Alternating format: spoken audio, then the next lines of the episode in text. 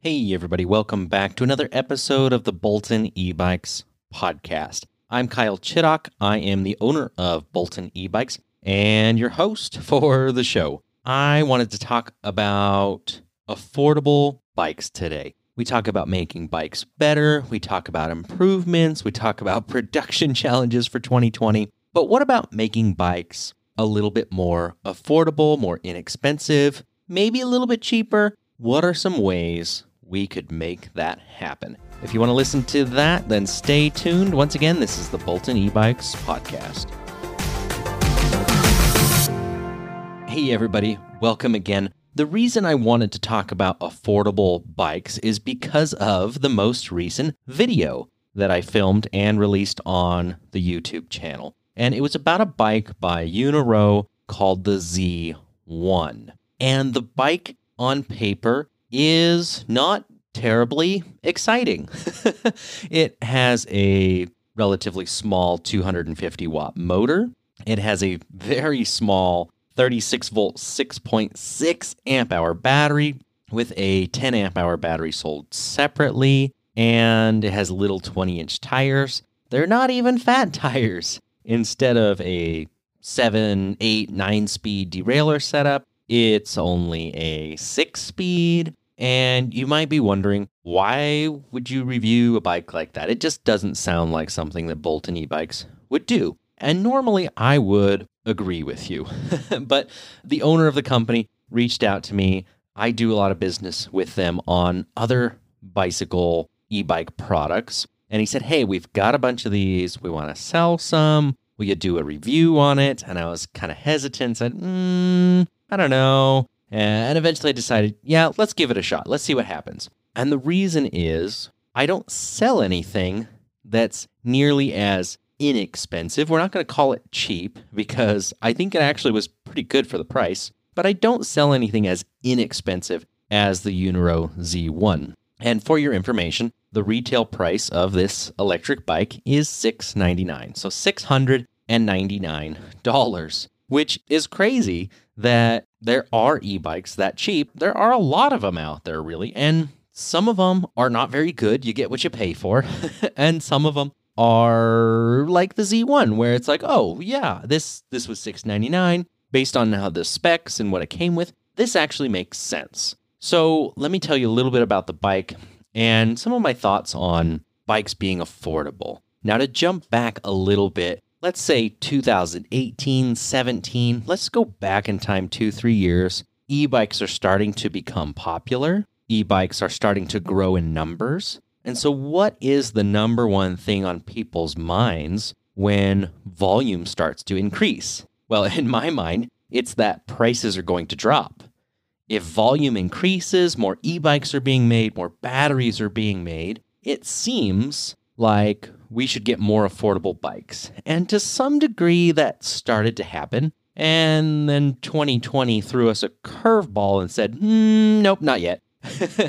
At least that's the way that I personally feel about it. It's a slow progression. You know, battery technology increases over time. It takes years, but it's happening. You know, a few percent here, a few percent there, and things start to get more affordable. Now, bicycles and bicycle parts, they've been around so long, the volumes were pretty high already. So e bikes aren't making maybe as big of a dent in the price as they could have because there were so many more bicycles already on the road. But when it came to the motors and the batteries, it seems like there should be some economy of scale and things should get cheaper. I think we were maybe starting to see that. There started to be some affordable options last several years. The Sondors bikes coming out and Rad Power and offering affordable bikes. I noticed Rad Power's latest offerings are cheaper than what they used to sell. It used to be basically every bike was like 1500. That was like the price. Uh, and some have gone up, crept up just a little, uh, and some of the new bikes have gone,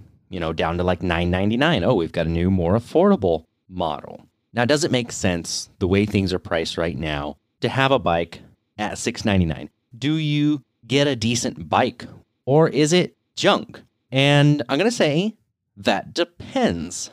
I've seen some bikes sold on Amazon and other things that they're kind of I hate to use this term, but they're kind of throwaways, right? It's in my mind, it's more like a toy than a real practical commuting type of vehicle that an electric bike should be. And what I mean by that is you just have certain components and things that are not made to last. Maybe they're not made industry standard to match up to other bicycle parts. Uh, and you can find these things online. If you go on Amazon and type in electric bike, you'll come up with all sorts of goofy scooters and skateboards and just electric things just like crazy. And some of those are not a bicycle. They're maybe they don't even have pedals. There's a lot of weird things out there. But I was actually pretty impressed by the Z1 that I got here for the review because it had standard bicycle components on it, it had decent tires on it, and it only had six speeds instead of, you know, a seven or eight speed setup. But it was a Shimano derailleur and parts. Those are things that are available, they're replaceable, they're serviceable. And it was kind of one of the first bikes where I was like, huh, you know, if if you're only gonna go two, three miles to work, then maybe this makes sense. Maybe this is all that you really need. Why spend $1,500, $2,000, $3,000? Now, obviously, many of you want a nicer bike. You want something that has more features and is more fun. And it makes sense for you to spend more money on it. But I was getting quite a few comments on my YouTube channel about, you know, why are e-bikes so expensive? Can you review something under a thousand dollars? So I decided to throw this out there and see what people thought. And I think so far the response has been pretty good. One thing I did to test this, because I just love doing little experiments and testing things, but I put the Z1 on my website on boltonebikes.com. So you can go there, you can see the specs, you can watch the video, you can buy one. And what I'm curious to see is yeah, there's some people who say they wish there was something more affordable, but if there is, are they going to buy it? And we're going to find out if a few weeks go by and the sales are kind of lackluster and not that many people buy the bike, then I know that, well, that's great. It's one of those things that people ask for, but when you deliver, maybe they don't really want it. And I've seen that a lot with a lot of e bikes. People beg for the certain feature, you introduce it, and they're like, hmm, no, I don't, I didn't actually want that. and it's one of these things you have to test it, you have to try it. Sometimes you think people won't want a certain product at all and they go crazy over it and they, they just love it. So you never know, and I try to be open minded about the types of bikes that we offer. So right now, the Z1's on the website. You can buy it. Uh, for a limited time, I'm going to have it on sale, leave it up there, kind of see what happens, see what the reception is. And if lots of people like it, then maybe we leave it, we keep selling it. And if not, then, you know, we'll we'll probably discontinue it or phase it out and, you know, service the ones that are out there. But it might not be something that Bolton e-bikes sells. And that's also something to consider when we're talking about prices. What is the business model of Bolton e bikes and what makes sense for us? Because economy of scale is not everything when it comes down to prices. Right now, for example, the scale is massive. People are ordering e bikes like crazy, but it's not driving down prices. Because guess what? The supply and demand, right? The demand is still substantially higher than the supply right now. And I saw a comment and I was, I choose not to be offended by it, but it may have bugged me for a second and I responded to it. But somebody online on another YouTube channel where I had done an interview for somebody, basically they said, oh, well, this is just, you know, a good excuse for Bolton e bikes and e bike companies to keep prices artificially high. Uh, and I was like, whoa, whoa, whoa. We're not keeping prices artificially high by any means. Uh, my shipping costs have gone up. You know, bikes are getting more expensive because the materials aren't as easy to get. Uh, there's a lot of things going on that are making bikes more expensive, even though the volume's going up. And I'm sad to be the one to throw that out there, but unfortunately, that's the way it is right now. Even though the scale has gone up, the prices have not gone down in response. In fact, the opposite is happening, and prices are going up. And eventually, that will turn around and change, uh, but it's going to take a year or two from now. So let's assume that wasn't going on. What are some things we could do to cut down on cost? And where does it make sense? Now, if I look at some of the Amazon bikes that I mentioned, they might be a fat tire bike, you know, 36 volt, 12 amp hour battery, or maybe a 48 volt battery, 500 watt motor. And they have all these cool specs. and they're selling it on Amazon for let's say 699. Let's just use the same price as the Z1.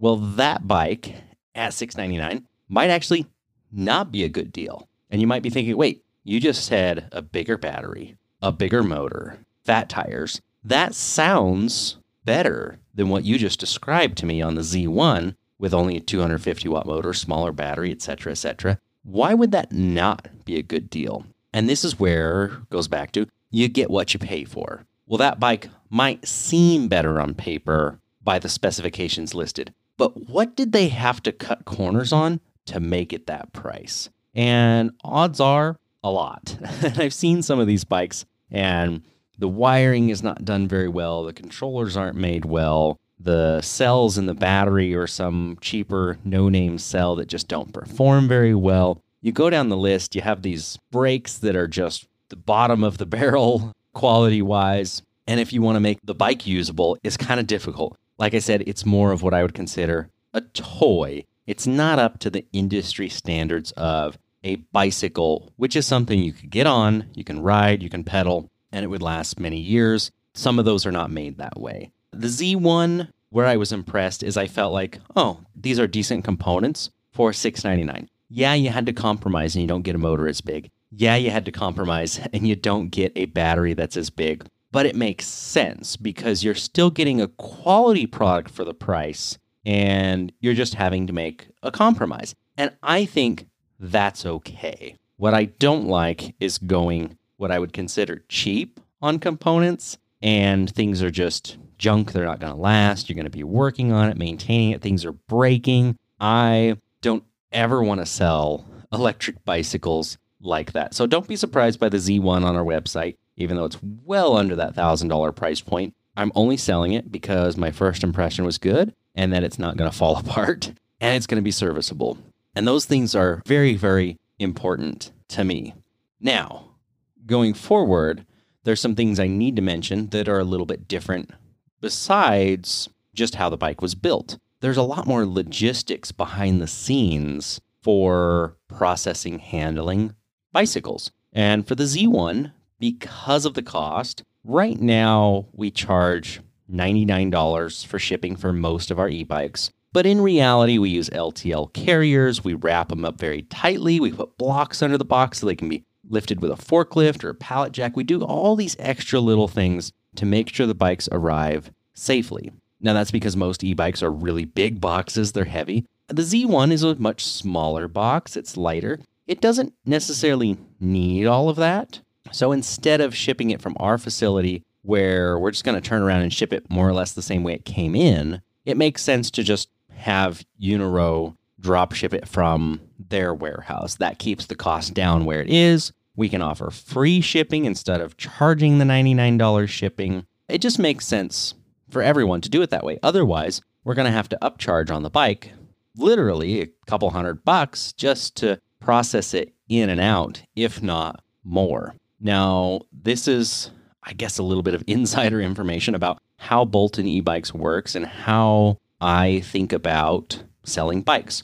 I want to have the best quality bikes, the best quality service, and I'm always thinking about how to do that. And one of the things that I am not and never will be is one of the higher volume sales companies for electric bikes. Uh, I have heard some rumors of certain other e bike companies, how many bikes they have sold, and I just can't imagine trying to offer good service when you are selling literally hundreds of thousands of e bikes in a year. It just seems impossible unless you have an army of service people. And I just feel like I would be so disconnected with everyone doing that that it's just not the type of business that I want to run. I want to be able to talk to you, to talk to my customers. And if I build this big corporation type of structure and you're selling cheaper bikes so you can sell more volume on low margins, you're not getting there. And I want to let people know about that because that's why I've always said this you, I will never have the cheapest bikes, and I will never have the most inexpensive bikes either. And that's because the way our warehousing space works, the way the volume works, for me, it pencils out better for my time and what I care about, which is about making electric bikes better and improving things and experimenting, it makes more sense to do that in smaller volumes with less people. We can react more quickly to new products, new developments. We can be a little bit more on the forefront of what's happening instead of, oh, well, this is last year's model, but we got 50,000 of them. Let's sell them and get rid of them cheap, you know, and we'll make 150 bucks uh, per bike and everybody will be happy. That's not enticing or exciting to me at all. That sounds very boring. Uh, and I know some companies are, are after that bigger market and those, those high sales numbers, but that doesn't really interest me. What I'd rather do is have a smaller number of higher quality bikes that we sell. So if we're doing that, how do we make bikes more affordable, even from Bolton e bikes, when that's the way we're doing our business? And I've mentioned some automated things that we do as far as our, our packaging and, and processing. And, and I have spent uh, a considerable sum of money this year on equipment because that allows us to keep our team small. It allows us to remain flexible. It allows us to do some of that physical labor quicker and spend more time on our products and, and on our customers. And that's one thing we can do that in the long run will pay for itself and it will allow us to keep our costs down. So we can offer a better shipping service without having to charge a ridiculous amount of money for it because we have hours spent into packaging and everything. We can use some equipment to, to take some of that. Uh, and that helps a lot. Uh, and then the other thing we can look at is the the products that we're buying. Sometimes, as crazy as it is, developing or buying a product here in the United States, you know, a certain piece or component, we can offer something at a better price than it would be from overseas. It's rare that that happens. It's just a lot of work up front to make it happen. So we are working on a combination of more affordable models, kind of testing that uh, lower price point with the Z1, and we'll see what happens. I'll provide some updates, I guess, on that. But more so, I think you're going to see more options in what I would consider the optimum price ranges. So, no, I don't plan on having a whole bunch of bikes under a $1,000. Uh, I don't think that makes sense for everything that I just described. But are we going to have more bikes that are in the two to three thousand dollar price range? Absolutely. Are we going to have more bikes that are three to five thousand? Maybe a few, but not too many. And then once you get to like five thousand dollars, that's a lot of money for a bicycle. Let's just be honest, it is. And there are some awesome awesome bicycles in that price range that I just love to ride, but that's a good chunk of money to spend on something. So I don't think you're going to see too many bikes that are more expensive than that from us, but definitely we have some new things in the works for 2021. And one of the things we're doing to keep our development costs down and in the end keep the overall cost of the bike down is use same or similar components across models. So you will see, hopefully, early in 2021, some new announcements of new models that use a lot of components like the Blackbird that aren't the Blackbird. And the reason for doing that is because we can buy in bulk. And not all of that is to save on cost, more so, it's just plain availability. If we don't order massive bulk orders of components right now, we won't have any components. And then we're going to be scrambling looking for parts. And then our costs are going to go up because, oh, well, we couldn't get brakes or we couldn't get this. So now we have to settle on this other solution. It's what's available. They cost a bit more. Uh, but we're planning very far in advance to try and keep our costs down, keep our costs reasonable, and I don't know what's going to happen yet with the tariff. We're coming up on the end of the year in just a few days here. Officially, it expires the exemption, so we don't have to have the 25% tariff on e bikes on December 31st. And we'll find out what happens after that. If you do see a slight bump in some prices on e bikes, that could be a big part of it. 25% is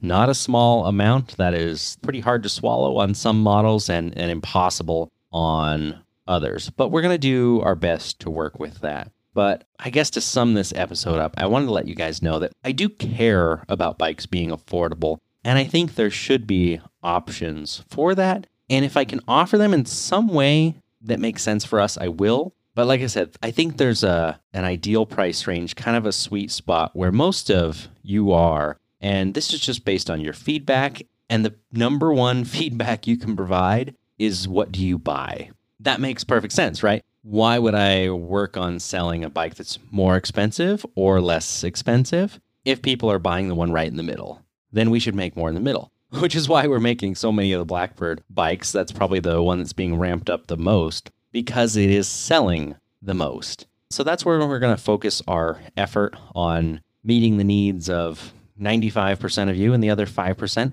We're going to try to meet those needs as well as best as we can. But overall, can we make bikes more affordable? Yes.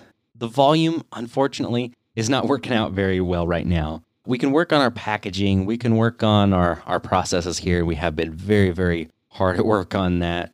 But the last thing I want to share about making bikes affordable, and this is kind of a, a dream more than something that's going to happen, but it's something that I am always working on in the back of my mind, if not on paper and notebooks and things at times, is how do we completely redesign the electric bike from scratch so it is easier to assemble, it's easier to work on, it's easier to replace parts, it's easier to troubleshoot, it's easier to package, it's easier to ship I think there's a massive hole in the way bikes are designed that could lend itself to completely change all of those things. So we could have a bike that's not only super high quality and just really awesome, but it makes the process from getting the materials to assembling the bike to shipping the bike much, much faster. And if we can save on the labor that goes into the bike, we can save a pretty good chunk of money. And I think the end result is it will just be a better bike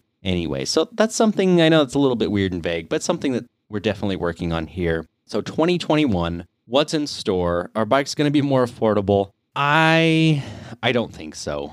I think there are going to be some affordable options. There's going to be the Lectric XPs of the bike industry that really really work hard on just selling a a low price point and they're working on those high volumes. And I hope that they can get the volumes of components they need to keep that up. Uh, but 2021 is going to be a, a difficult year for that. Bikes can be affordable. I just want you guys to know that if you want a quality affordable bike, you might have to make some compromises on battery size or motor power, things like that.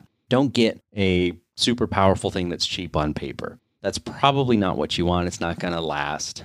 And I hope that helps in your your research and your buying decisions. I think bikes will become more affordable further down the road.